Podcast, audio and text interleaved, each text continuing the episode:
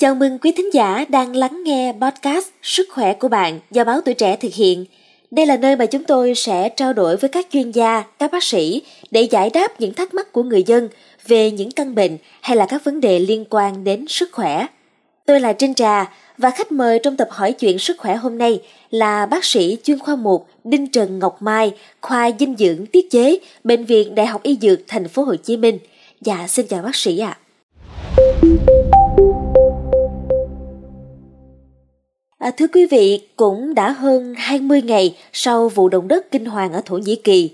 Cho đến hiện nay thì à, công tác cứu nạn cứu hộ vẫn đang được diễn ra với mong muốn là tìm được nhiều người còn sống nhất có thể.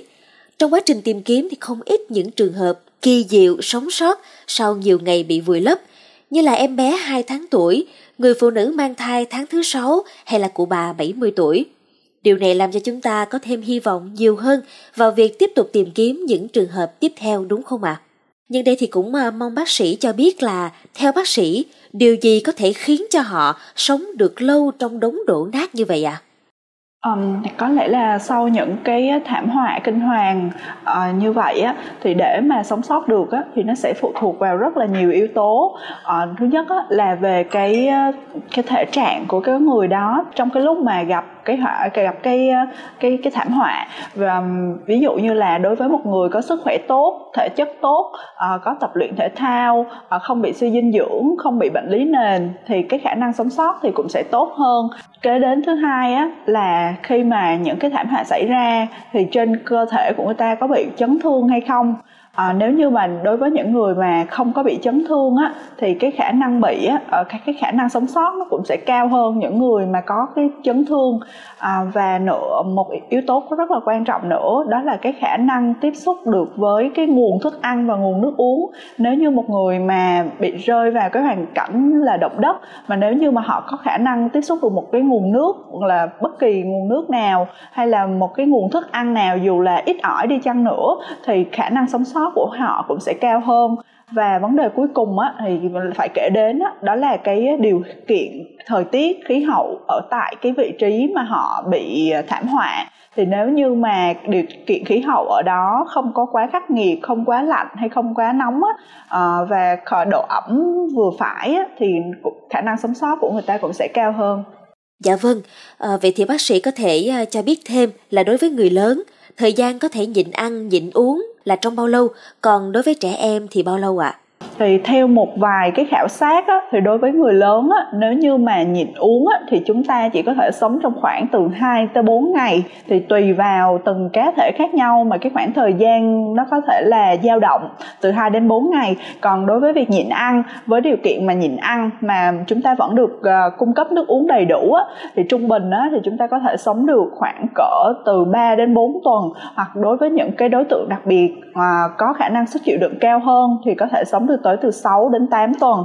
Và cái sự khác biệt giữa người lớn và trẻ em á, thì nó cũng sẽ có rất là nhiều khác biệt và trẻ em thì cũng có những cái lứa tuổi. Thì ví dụ như trẻ sơ sinh à, thì cái khả năng sống sót thì nó à, sẽ rơi vào khoảng nếu như mà không có nước uống á, thì nó khoảng từ 5 tới 7 ngày. Và đối với những trẻ mà từ 2 tới 3 tuổi thì có thể từ 2 đến 3 ngày. Tức là um, nó sẽ không có một cái nghiên cứu nào rõ ràng là trẻ em sẽ sống được bao lâu hết.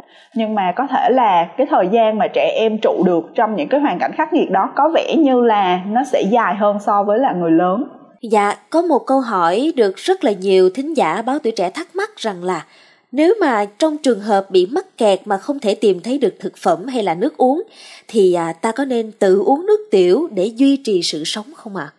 Thực ra là cái việc mà uống nước tiểu để duy trì sự sống á, là đã có ghi nhận trên một cái vài bài báo. Uh, một những cái trường hợp rất là hiếm hoi là người ta uống nước tiểu để duy trì sự sống. Nhưng mà xét về mặt khoa học thì điều này là khá là phản khoa học bởi vì bản chất nước tiểu là cái chất thải từ cơ thể ra. Chất thải đó sẽ chứa những cái chất độc như là ure những cái ờ, nước điện giải uh, dư thừa trong cơ thể và cả những cái nó có mang cả những cái vi trùng nữa. Nên khi mà chúng ta uống lại cái nguồn nước tiểu của chính mình thì tức là chúng ta lại đem lại những cái chất độc chính những cái chất độc mà chúng ta mong muốn thải ra ờ, uh, và ngược đi ngược vào lại cơ thể mình. Dạ vâng, à, thông thường là sau những vụ động đất, số lượng em bé, trẻ sơ sinh sống sót được tìm thấy nhiều hơn so với người lớn. Nhiều ý kiến cho rằng là do trẻ em tiêu hao ít năng lượng hơn so với người lớn.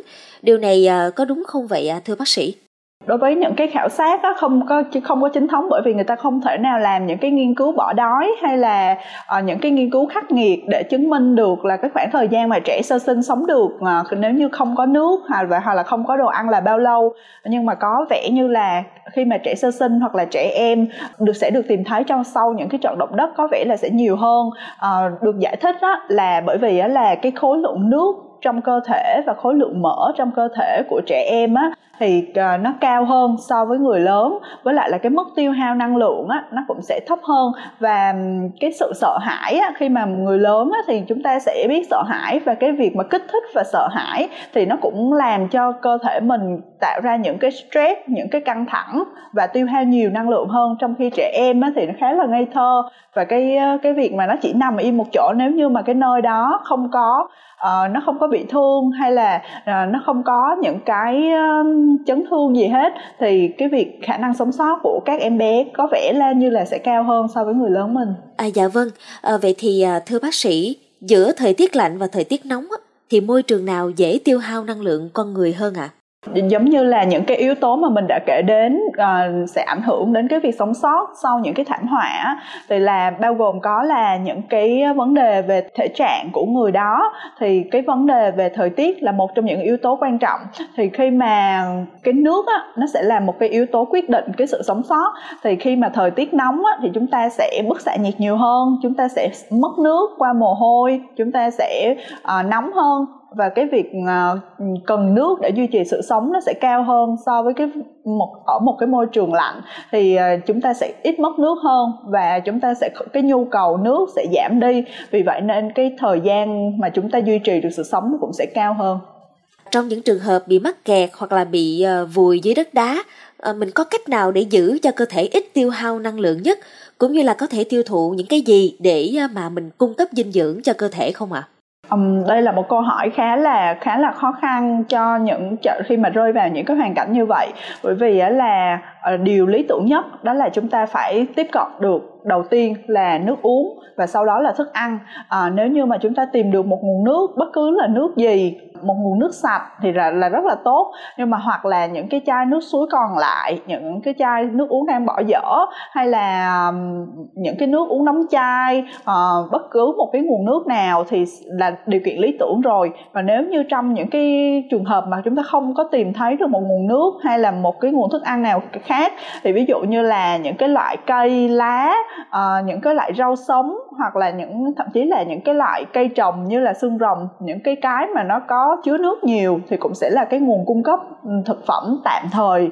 Tuy nhiên là cũng phải chú ý là không phải là cái loại cây nào thì chúng ta cũng có thể ăn được hay là cái loại nước nào chúng ta cũng có thể ăn được. Ví dụ như là cái việc mà uống lại nước tiểu đi thì là chúng ta lại càng thúc đẩy cái quá trình uh, chuyển hóa mình của mình uh, uh, đi đến những cái những cái uh, nhiễm độc nhanh hơn và cái tỷ lệ tử vong sẽ cao hơn.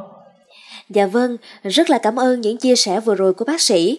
Như các bạn đã thấy đó, nước là điều kiên quyết chúng ta cần để duy trì sự sống nếu chẳng may bị mắc kẹt hoặc là bị vùi lấp. Bên cạnh đó, hãy giữ cho bản thân thật bình tĩnh nha. Điều này sẽ giúp tiêu hao ít năng lượng hơn, kéo dài sự sống. Và bình tĩnh cũng khiến cho ta lý trí hơn trong việc giải quyết vấn đề. Một lần nữa thì Trinh Trà xin được chân thành cảm ơn sự có mặt của bác sĩ Đinh Trần Ngọc Mai trong số podcast Sức khỏe ngày hôm nay. Xin chào tạm biệt và rất mong được gặp lại bác sĩ trong số lần sau.